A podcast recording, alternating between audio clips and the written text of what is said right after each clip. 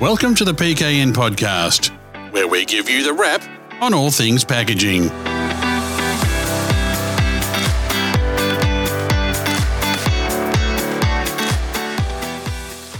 Welcome to the PKN Packaging News Podcast.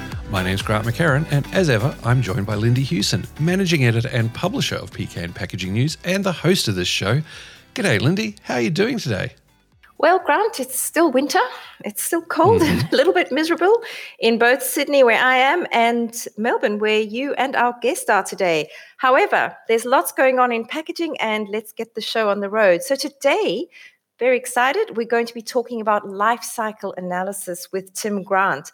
Now, Tim is the director and founder of LifeCycles, Australia's provider of circular economy and sustainability research and consulting services, among other things.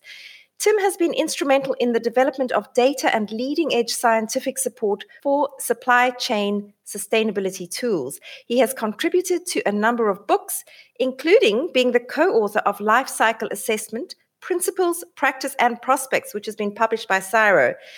Tim was the founding president and longtime board member and contributor to the Australian Life Cycle Assessment Society and is chair of the Ecosystem Services Task Force within the UN um, supported life cycle initiative. So, Tim, welcome to the show. Thanks, Lindy.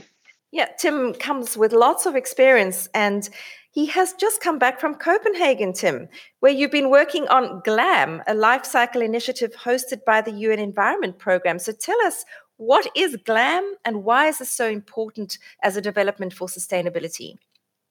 Yeah, GLAM is a collaboration between all of the um, best life cycle practitioners and um, environmental scientists working together to really uh, bring together the impact assessment part of life cycle assessment. So, life cycle assessment really has this process of examining production and consumption across the entire life cycle uh, and brings them together into indicators of um, benefit or impact and damage. And so we're very familiar with things like climate change as an endpoint indicator for uh, environmental assessment, but actually, um, LCA has a much more holistic view across a wide range of indicators, including things like biodiversity, water scarcity, um, pollution, and particulate matter, say, uh, in the air.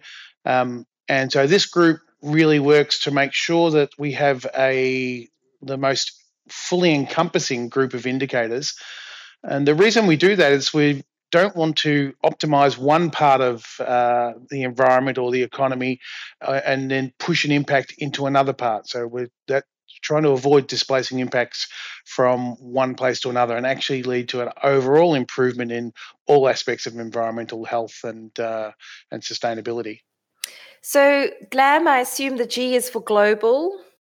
The G is for global life cycle assessment methods. And uh, there's a there's a, a, sister project called GLAD, um, which is about data, and you can guess what that one stands for. So GLAD and GLAM, we're like uh, yeah two um, two sister projects under the UN banner nothing at all to do with glamping, which is what I like to do.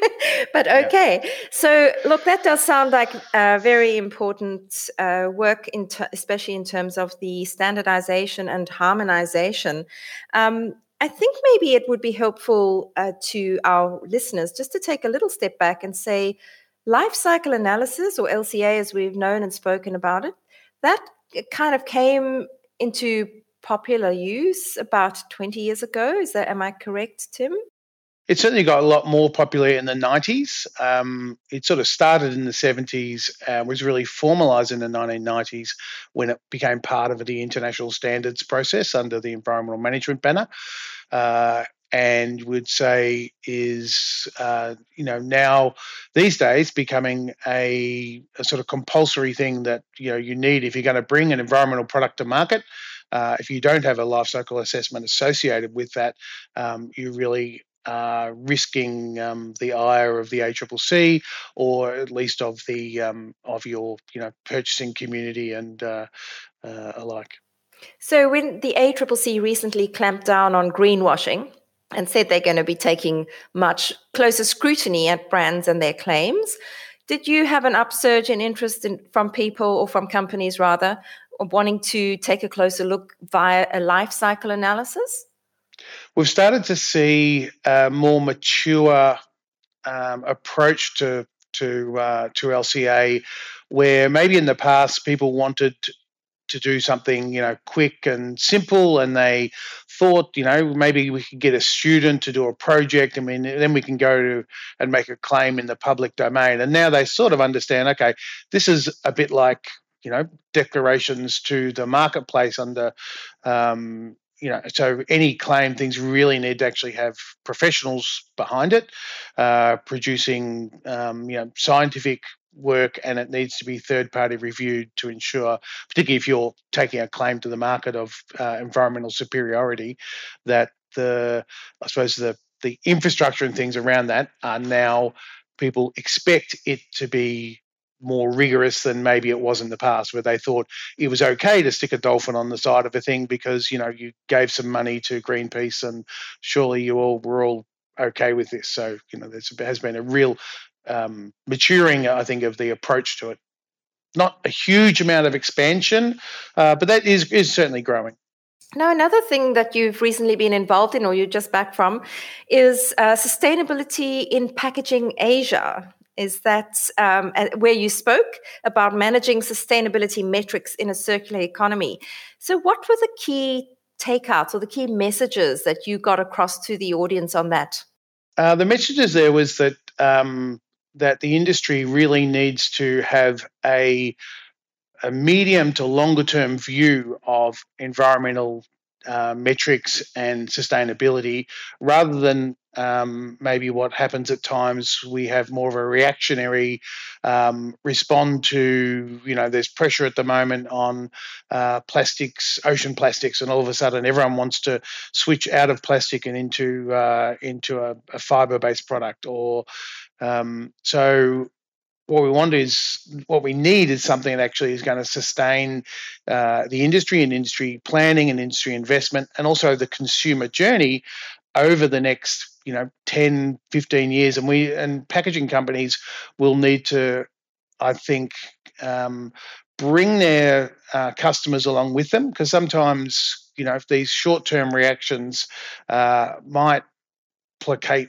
the market for for a small period of time, but then you know, in a year's time, we'll have uh, um, some news media come out about clearing of uh, rainforests in um, the Amazon or Southeast Asia to feed paper fiber supply that has all come about because of this, uh, you know, rapid shifts out of plastic products into uh, lower performing products. And um, so, what we really want to do is have a broader view, and we want to look for solutions which uh, optimize across different environmental indicators uh, that push the boundaries. So, you know, we really want don't just want the same old thing in a different material.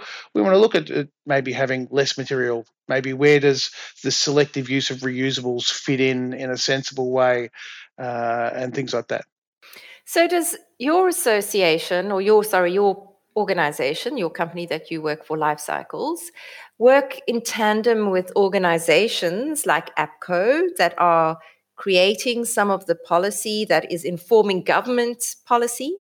Uh, we work um, have I've been working in the packaging space for 30 years, and and so we developed some of the very early studies of um, life cycle assessments of curbside recycling, and really demonstrated that it was highly valuable despite you know a lot of skepticism that has been around, uh, and the difficulties that recycling markets have had at different times.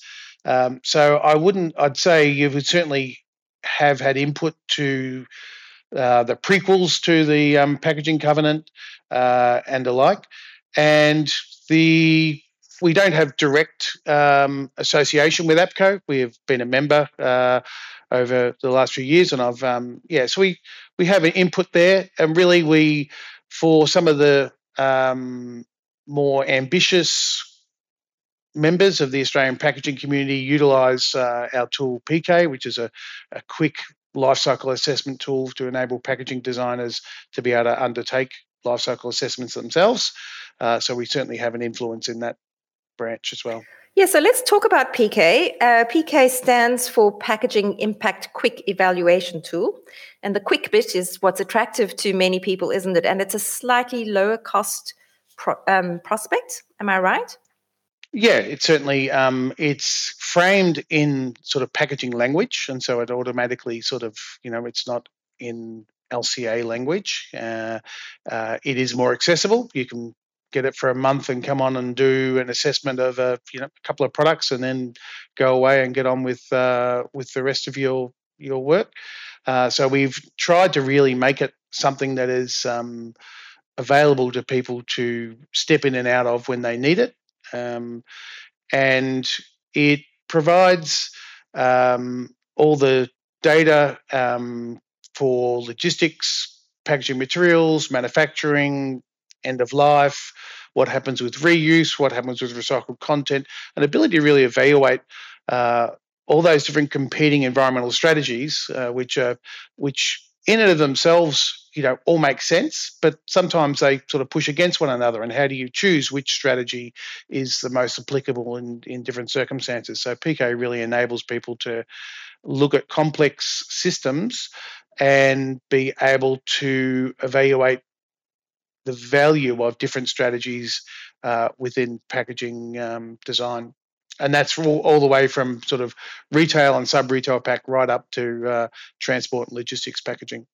So, is that a more commonly used tool as opposed to someone venturing on the full life cycle analysis program?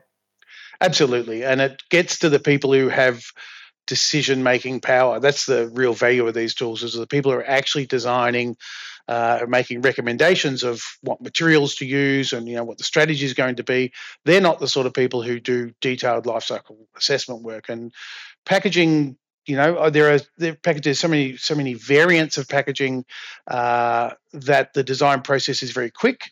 Um, it's not necessarily a you know a design process that goes over five or ten years, like when you're designing, you know, big pieces of infrastructure thing. So it's quite a uh, it needs something that's sort of agile, and so it connects really well to the um, people who have that packaging expertise, but just gives them insights into the life cycle dynamics of their packaging and product systems.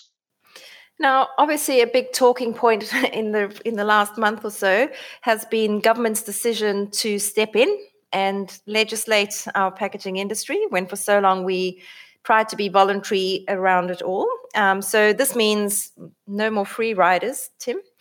What do you think of, of the mandates and legislation that's proposed? Obviously, we don't know exactly what those rules are going to look like, but the, the concept of it. Yeah, look, I really um, I appreciate the need for um, regulation in this area, and I think you know in the early days when you're trying to get people involved and no one knows what it looks like, then the voluntary process brings people along without being too threatening. Um, but now that uh, many people are involved and yet they're, you know, it's hard to have a fair um, marketplace if not everyone is following the same rules. So I think regulating those rules makes a lot of sense. Um, I, as you say, we don't yet know the exact form of what that that regulation will look like. Um, I hope it's a, a little bit more um, maybe performance based um, than the sort of voluntary targets have been. Uh, I think the the being overly strict about things being sort of labeling things as being good and bad. So you know something's renewable, not renewable, um, recyclable, not recyclable. These things are are good, but you don't want to like be um, you want to allow flexibility for packages that can have lower environmental impacts still to participate in the market and not have it based on you know sort of random criteria. Well, sometimes that packaging makes the product have the lower environmental impact overall, just by virtue of it keeping an extended shelf life for the food product or um, keeping the product integrity. Because if you think of all the life cycle costs that go into making the product in the first place, the packaging may have less impact overall. Absolutely, and I think you know we have to keep packaging focused on uh, its role with the product um, and making sure that we don't compromise uh, the product delivery or the product service uh, in the aim of um, you know, optimizing the packaging in isolation. So, um, having said that, you know, I think that that uh, there is having stronger uh, incentives in that whole process to really try hard, um, try harder than people have, um, to make packaging uh, a little bit more standardized, um, to have, you know, be have appropriate pathways for end of life management, um, but also uh, appropriate um, innovations in the actual design of the packaging to reduce the overall uh, materials and impacts um, during the production side uh, is is a really good thing. You have done a lot of work in the global realm, and you must now have a, some kind of indication as to where how Australia's faring or comparing when it comes to being on track for sustainability and circular economy. How give me, give me your sense of it.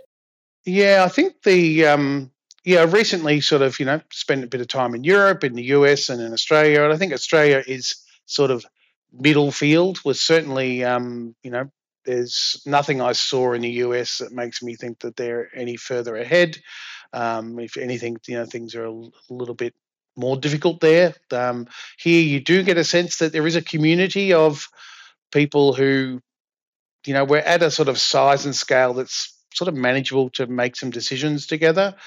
Um, and then in the European context and maybe in the Asian context, you see uh, some maybe the conversations a little bit further down the track.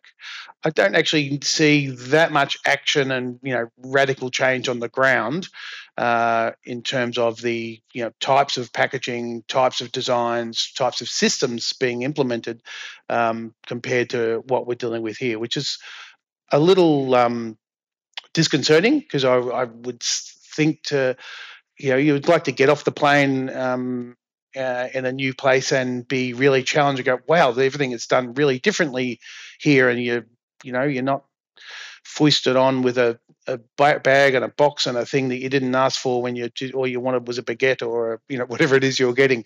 Um, I think that level of change hasn't uh, necessarily happened, but the conversation's a bit further. Um, but it always is a you know it's a difficult uh, collaboration between regulators, uh, the industry, and the community as to how you advance that um, over time. So, lots to do. I'm going to pick up on that word collaboration there because one of the things that I'm finding quite interesting now is seeing how many of the big packaging converters and the big brands are getting together on a collaborative basis to develop a thing that may or may not actually have any future, like a paper bottle, for example. Um, but they're getting involved with companies like the dry molded fiber company PulPac. We've got big brands there. We've got um, a whole bunch of people working with Paboco, the paper bottle company, uh, to develop that absolute paper bottle and paper bottles for Unilever and Procter and Gamble for their products. Um, so, do you see that as a, a big part of the future of packaging design and development, where brand owners and packaging converters with with the ability to invest and scale do this kind of forward thinking development yeah definitely definitely do and i think it'll um, uh, it's sort of an interesting time because I, I think it's leading to a lot of innovation. Uh, it's leading down a number of paths, some which you look at and you're like, well, I don't know how that's going to work. And then sometimes it surprises you. You know, you can uh, one thing that's great about being an, an LCA practitioner is that constantly surprised with things that I think are going to go one way, and then you analyze it, and you know, things have shifted the other way. We've got a, a decarbonising economy, which will change the scale of uh, uh, you know what's high and low impact in different situations. Uh, we have um, recent sort of increases in all the emissions of plastics associated from methane emissions in the fields of China and Russia that weren't counted before. So constantly we've got this sort of shifting picture. Um, so yeah, I think, but I think that collaboration really also then needs to sort of include uh, the consumer and the sort of end of you know, how do you incorporate the end of life, and how do those industries take that um, broader sort of product stewardship view and actually, you know, they don't have to run uh, waste collections and material recovery facilities, but they should definitely have a, uh, a very close collaboration with how end of life will be managed um, and how can they start to do that together. This tendency to you know the, some of the leading brands were sending things back through the post to individual and it's all very narrow channels of activity to try and create the circular economy. Um, and that's just a really inefficient way to do it. We sort of the global supply economy operates on senses of scale and and you know collaboration. But seems that the end of life happens in this really very um, yeah inefficient sort of way. So I think that collaboration certainly needs to happen uh, further down the supply chain. Um, and uh, across different brands and different sectors even. Well, we're certainly seeing some success stories here as well with the um, PET recycling that we're having, where Circular Plastics Australia has got this collaboration going with Pact Group, the converter, Cleanaway, the waste management company, Asahi, and Coca Cola Euro Pacific partners, the end users of the packaging um, brand owners who are collaborating even across a competitive barrier. So yes, there are good examples of it. So let's hopefully that a little bit more of that will come to pass. Now, another thing that you spoke of earlier was the balance between getting it right with one material versus another. So let's not displace one environmental disaster for another. We've got plastic waste in the ocean, but does that necessarily mean we should have the fiber based frenzy that we're currently experiencing, where there's so many people shifting either out of plastic into paper and to a lesser extent out of plastic into glass? Um, what's your comment on that? Yeah, I think they um, there's two things you sort of look at in the in the you know looking at the life cycle of products. Um, uh, one is there's the straight up what do they look like now, um, and which is the best product. And so when we look across different product segments, we see um, some of the you know higher tech, you know multi-layer um, plastic films and pouches and things uh, do an amazing amount of uh, packaging performance with a very small amount of material. They've got great barrier properties. Um, you know, they are incredibly, but, but they are, you know, because of the nature of their design, they are very difficult to deal with at end of life. And so I can see that there's that that complexity. Um, and then there's how packaging systems might evolve. Um, and so, you know, what does the uh, what does the future look like? Are you investing in a packaging format which is going to have a have uh, a strong future because it's maybe in early days, and, and, we'll work out ways to either deal with the end of life or to um, you know support that that packaging format. So I'm very skeptical with this you know the what's a fairly lazy decision to you know throw away a plastic straw and put in a paper straw uh, without um, you know maybe looking at how you actually redesign that process of uh, um, you know what what a straw does and where it's actually required and those that sort of thing. So I think we want more, and I think if people want to do that, that's great, but that shouldn't abrogate their responsibility to actually design a better package. So the pressure, you know, if you if you do that, okay, you've gone from a you know from a one to a two you're no you're not a five if we're going to rank these things so yeah small improvements but maybe a lot of effort for a very small improvement that then we're starting to see and i'm getting sort of messages back from different uh, um, parts of the industry and government uh, that now they're starting to really notice some of these fiber-based products, you know, sitting in litter streams, and they look just as ugly. Uh, and you know, the the level of damage to um, uh, animals you know, may be lessened, but it actually, you know, I think if uh, uh it's not a solution just to make sure all the litter is is uh, paper-based when it when it gets littered, we really need to solve that litter equation, and there are many other aspects to what that looks like. Um, uh, but also, it as all of this goes on, um, you know, the the looming threat of climate change really has to be at the top of our agenda um, in relation to yeah, product delivery, uh, efficient products, products that can have a lower carbon footprint, um, both now and going into the future. Do you think that people are still head in the sand when it comes to the impact of their products when you look big picture at climate change? Uh, I, I get sense people really want are trying to work it out, and they're trying to find a solution. Um, and there's just, um, I think the messaging that's been coming through is a little opaque. Um, we're sort of sometimes we gravitate to the easy message, you know, the easy sell uh, with an item without communicating the complexity. And so, um, you know, if we say the problem is, I think what people have conceptualized in their pushback against disposable single use plastics is their frustration with a consumerist society. Uh, and so people are frustrated with the consumer society, and plastics is, you know, number one representation of uh, of problem.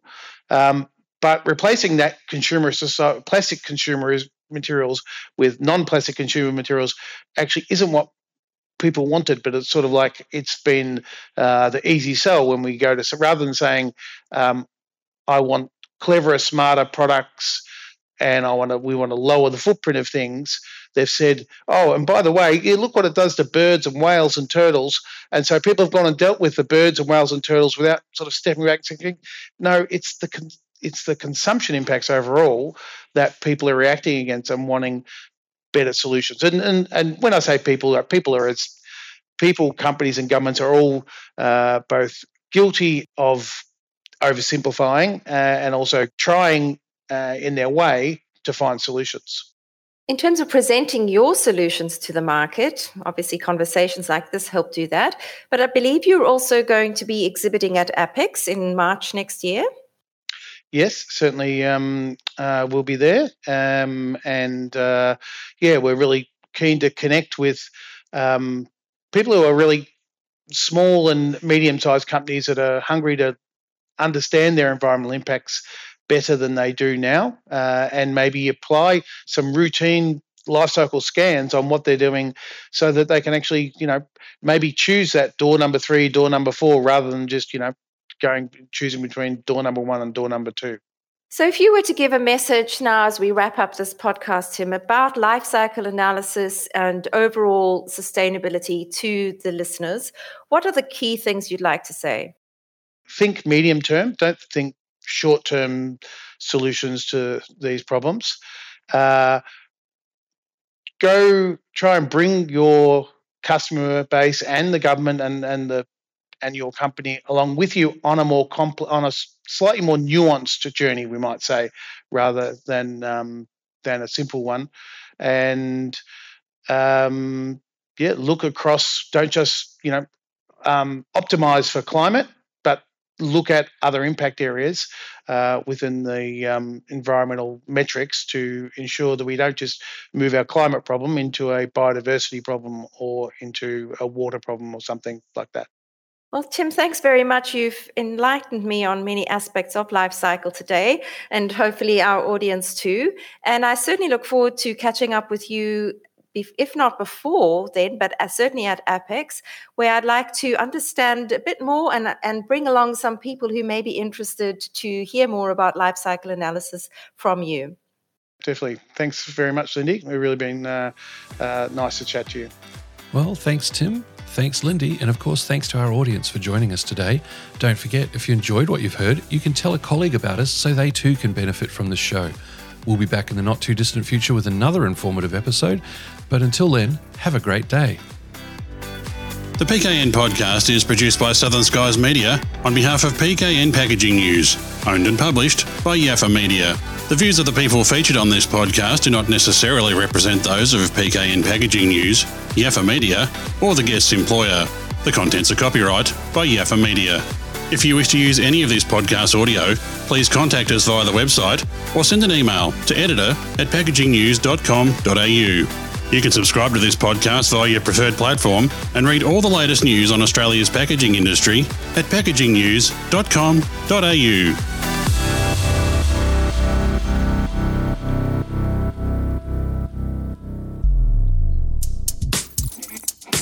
You've been listening to a Yaffa Media podcast. Southern Skies Media.